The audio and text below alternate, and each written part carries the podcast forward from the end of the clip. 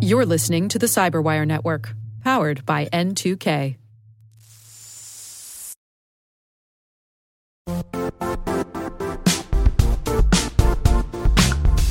The IT world used to be simpler.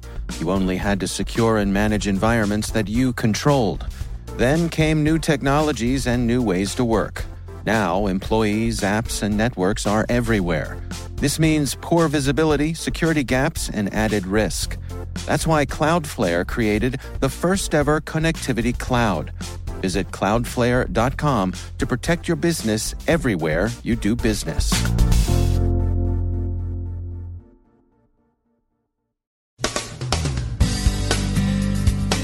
Data center operator CyrusOne sustains a ransomware attack. Another third party breach involves a database inadvertently left exposed on an unprotected server. Buran ransomware finds its place in the black market, as does the new loader, Buer. China's Great Cannon is back and firing DDoS all over Hong Kong. Russian trolls are newly active in Lithuania. And a business email compromise scam fleeces a Chinese venture capital firm of $1 million. Enough for a nice seed round.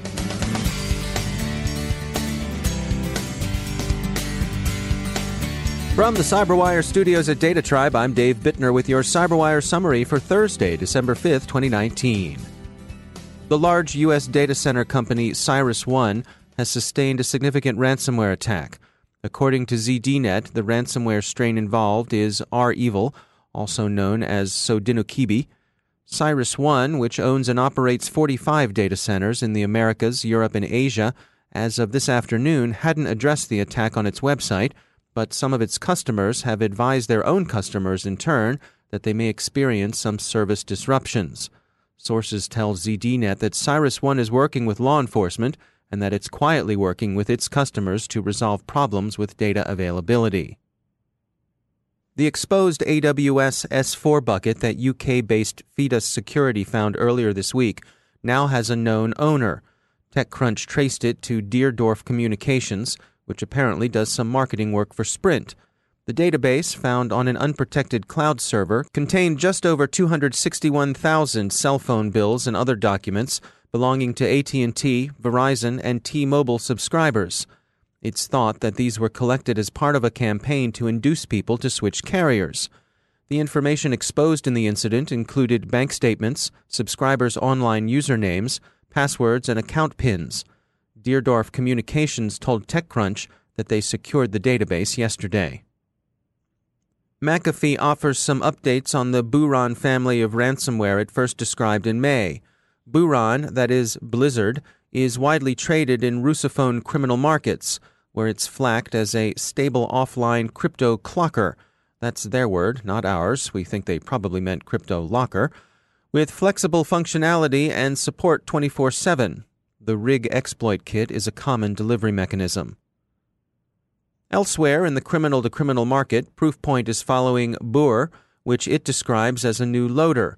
Buer has been distributed through malvertising that redirects to the Fallout exploit kit. It's also being pushed by phishing, the payload carried in malicious Word document macros. The going price for Buer is $400.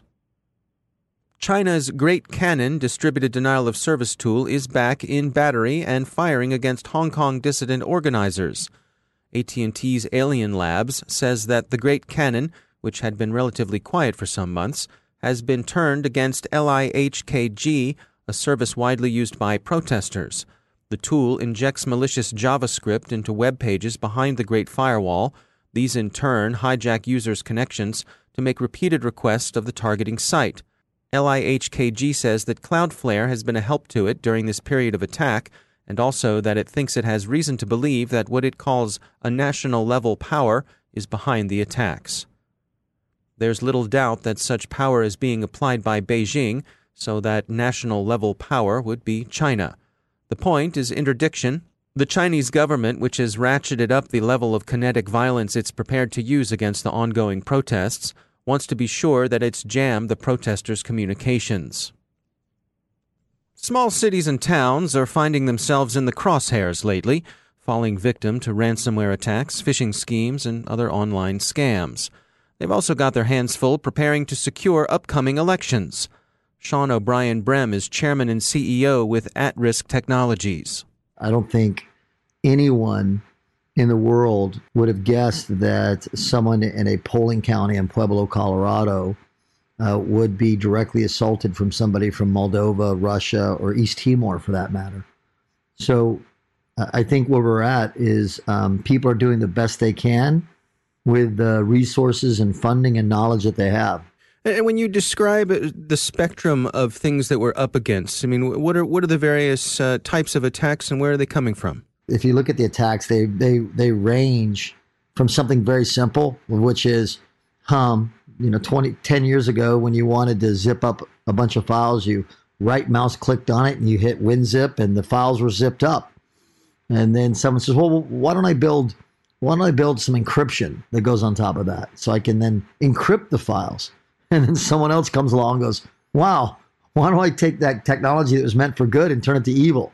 So on one end, you've got a very simple attack, which is merely taking good technology and taking it into bad technology with ransomware. Then you have the more targeted uh, environments where, well, I'll go ahead and build some kind of uh, spyware I can, so I learn a little bit about you, and then I can more effectively orchestrate my attack. And then you have the really, really good guys who are going to do non malware based attacks using rootkits or great uh, tradecraft and just being uh, network traffic based attacks. So, and unfortunately, when it comes to elections, all of the above apply. Because when you think about it, if you really just want to create doubt in the election, let's go ahead and do what I call, you know, kind of the sore losers of the internet. When you think about a lot of people that do ransomware, uh, you may remember when we were kids and we played baseball in the lot, or we played basketball or, or soccer or football. Mm-hmm. The guy who brought the ball sometimes doesn't like losing, so he takes his ball and go home right? That's really what a ransomware guy is, right? It's like it's, the, it's really not going to be that good at maybe potentially hacking you. He bought a kit, so he's just going to take his ball and go home and ransom you. And when you think about a more advanced attack, um, those are going to be where I just slow the network down. But both of them get the same results, especially when you think about elections, right? If I ransom something and shut it down so because it doesn't have a, doesn't work at all, I still degrade the American people's trust in the election process.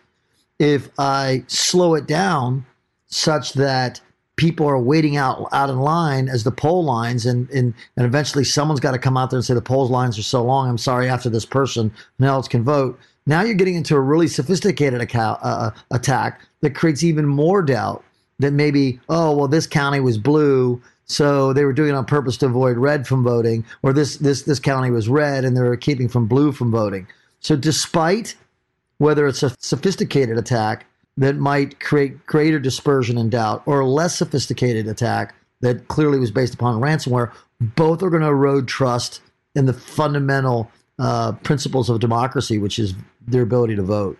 Now, the states and the cities, uh, the towns and the counties that have to contend with this, um, in your estimation, are are they outmatched, or do they have uh, a chance at uh, at rising up to this challenge?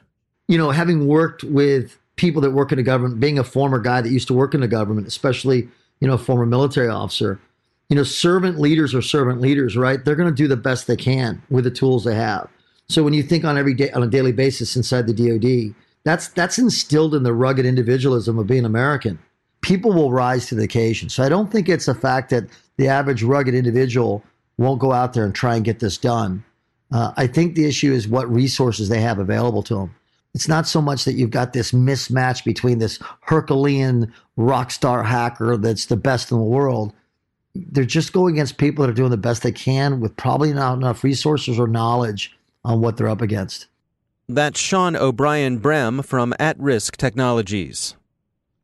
Britain's National Crime Authority announced today that a Russian gentleman, one Maxim Yakubets, has been indicted in the U.S. on charges related to his alleged involvement in two distinct international hacking and bank fraud capers that ran from May of 2009 through the present. The indictment came from a joint investigation by the NCA, Britain's National Cybersecurity Center, the NCSC, and the US FBI. Mr. Yakubets, a 32 year old Muscovite, is alleged to be the proprietor of Evil Corp, which the NCA describes as the world's most harmful cybercrime gang responsible for losses in the hundreds of millions of pounds in the United Kingdom alone. He is alleged to have employed dozens of henchmen and presumably henchwomen too, who operate his gang from the romantic venue of Moscow cafe basements. So is Mr. Yakubets in custody? Alas, no, he's safely in Russia. But should he decide to vacation abroad, the U.S. will be ready with extradition paperwork and a proper escort stateside.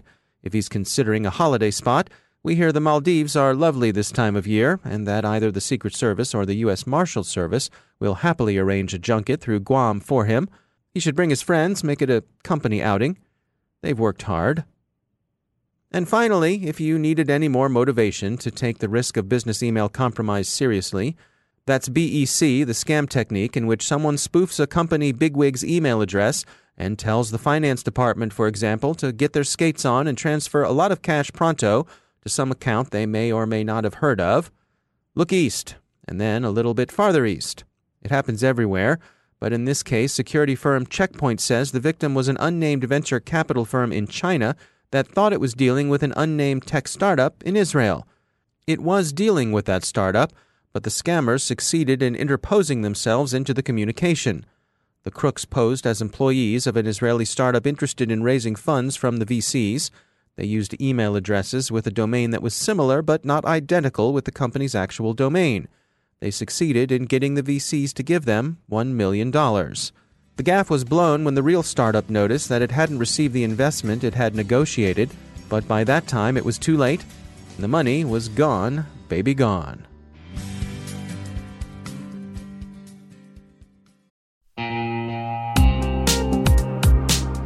Managing the requirements for modern security programs is increasingly challenging and time consuming. Enter Vanta. Vanta gives you one place to centralize and scale your security program. Quickly assess risk, streamline security reviews, and automate compliance for ISO 27001, SOC 2, and more. You can leverage Vanta's market leading trust management platform to unify risk management and secure the trust of your customers. Plus, use Vanta AI to save time when completing security questionnaires. Cyberwire daily listeners can get $1,000 off by going to vanta.com slash cyber. That's V-A-N-T-A dot com slash cyber.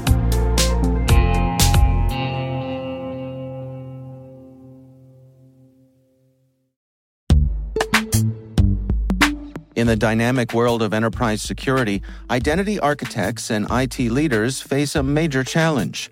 Growth by repeated acquisitions multiplies the complexity of everything. Multiple IDPs, MFA providers, policy engines that all need to coexist. This can lead to fragmented user identities and policies that create security vulnerabilities and add access friction. Strata Identity solves this. Now you can decommission unneeded IDPs and consolidate the ones you'd like to keep without rewriting apps or disrupting users, engineers, and app owners. Plus, Strata's modular architecture makes it easy to integrate with any identity provider without manual maintenance and coding. Join the ranks of cybersecurity leaders using identity orchestration Visit strata.io slash cyberwire, share your top identity security priorities, and receive a pair of complimentary AirPods Pro. Offer valid for organizations with over 5,000 employees. Step into a new era of identity management at strata.io slash cyberwire.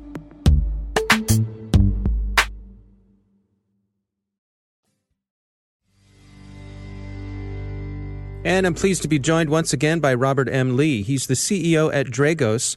Rob, it's great to have you back. Um, I wanted to take a little trip down memory lane with you, and I want to start with a, a personal story of my own. Um, my grandfather spent his entire professional career working in a steel mill, in the melt shop of a steel mill started sweeping the floor at 17 and retired at 65 with his gold watch and spent his entire life in that same company. And I remember him telling me stories about how along the way the technology changed when it came to making steel. Part of that was better uh, chemistry, better testing. He said, you know, they shifted from knowing the steel was right by the color and the smell to actually being able to test things. Uh, and eventually computers came on board and, and that increased the, the quality of the steel and it increased the safety of the plant. And I tell you that story to ask you this. Can you take us through? Can you think of a good example to kind of give us some insight and some perspective as to how that has affected ICS, how that path has happened in ICS, and, and what are some of the implications of that process that we're living with today? I mean, that, that was beautiful, man. I, I know you're asking me for an example, but that was a, a much better example uh, that I'm going to be providing you. That was great. Uh, and you should be proud of that. I mean, that's, that's wonderful to see kind of the evolution of that industry.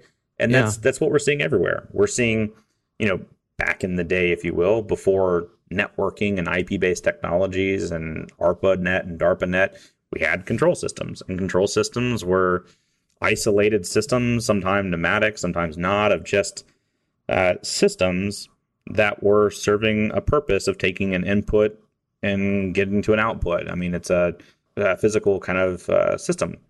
And then we saw connectivity. And we started seeing these environments that were never networked before starting to become networked.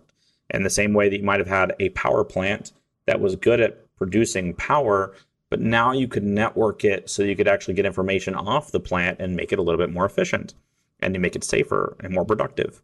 Um, then we saw site to site interconnectivity. And we started seeing even things like SCADA or supervisory control and data acquisition systems, basically control systems that set above control systems to be able to make multiple plants and multiple sites efficient and work together more, effectively and safer and more productively.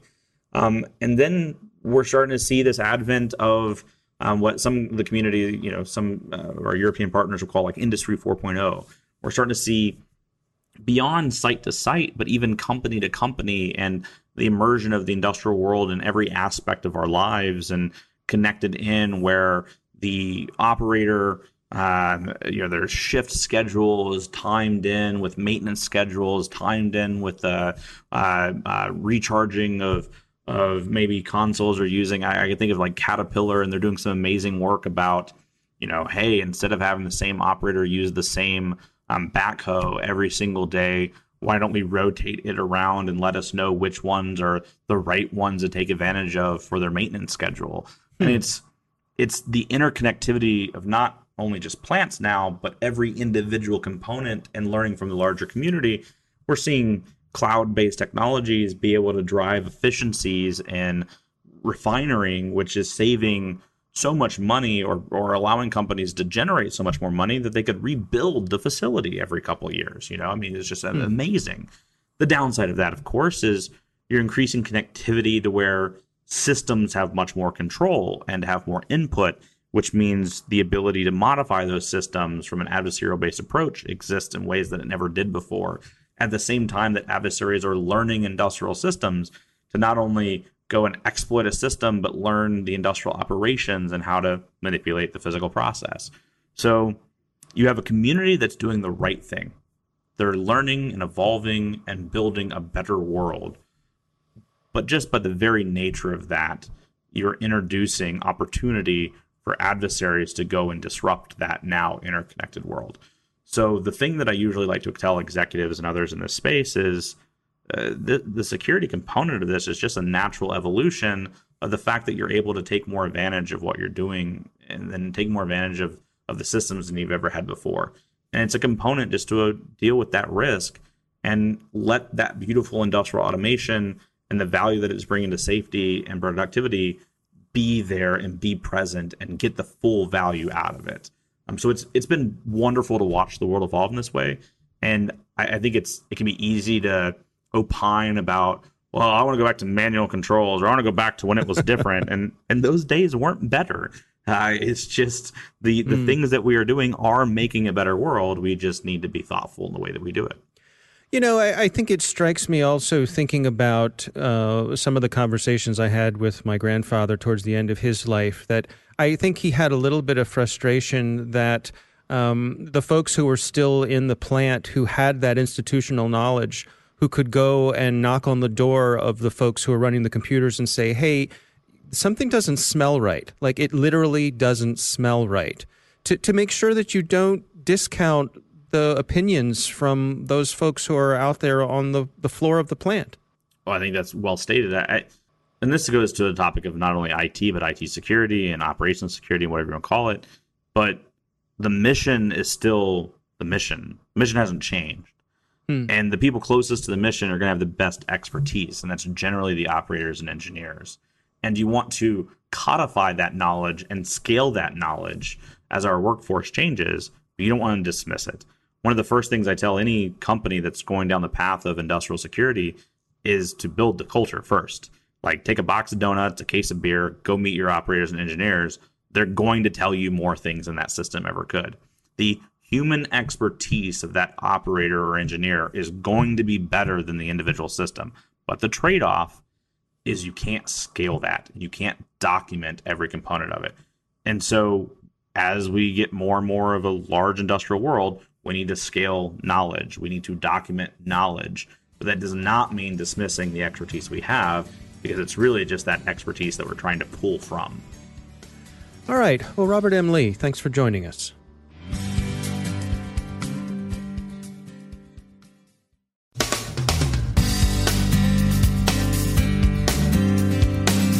And that's the Cyberwire. For links to all of today's stories, check out our daily briefing at thecyberwire.com. And for professionals and cybersecurity leaders who want to stay abreast of this rapidly evolving field, sign up for Cyberwire Pro. It'll save you time and keep you informed. Listen for us on your Alexa smart speaker, too. The Cyberwire podcast is proudly produced in Maryland out of the startup studios of DataTribe, where they're co building the next generation of cybersecurity teams and technologies. Our amazing Cyberwire team is Elliot Peltzman, Puru Prakash, Stefan Vaziri, Kelsey Bond, Tim Nodar, Joe Carrigan, Carole Theriault, Ben Yelin, Nick Veliky, Gina Johnson, Bennett Moe, Chris Russell, John Petrik, Jennifer Eiben, Rick Howard, Peter Kilpe, and I'm Dave Bittner. Thanks for listening. We'll see you back here tomorrow.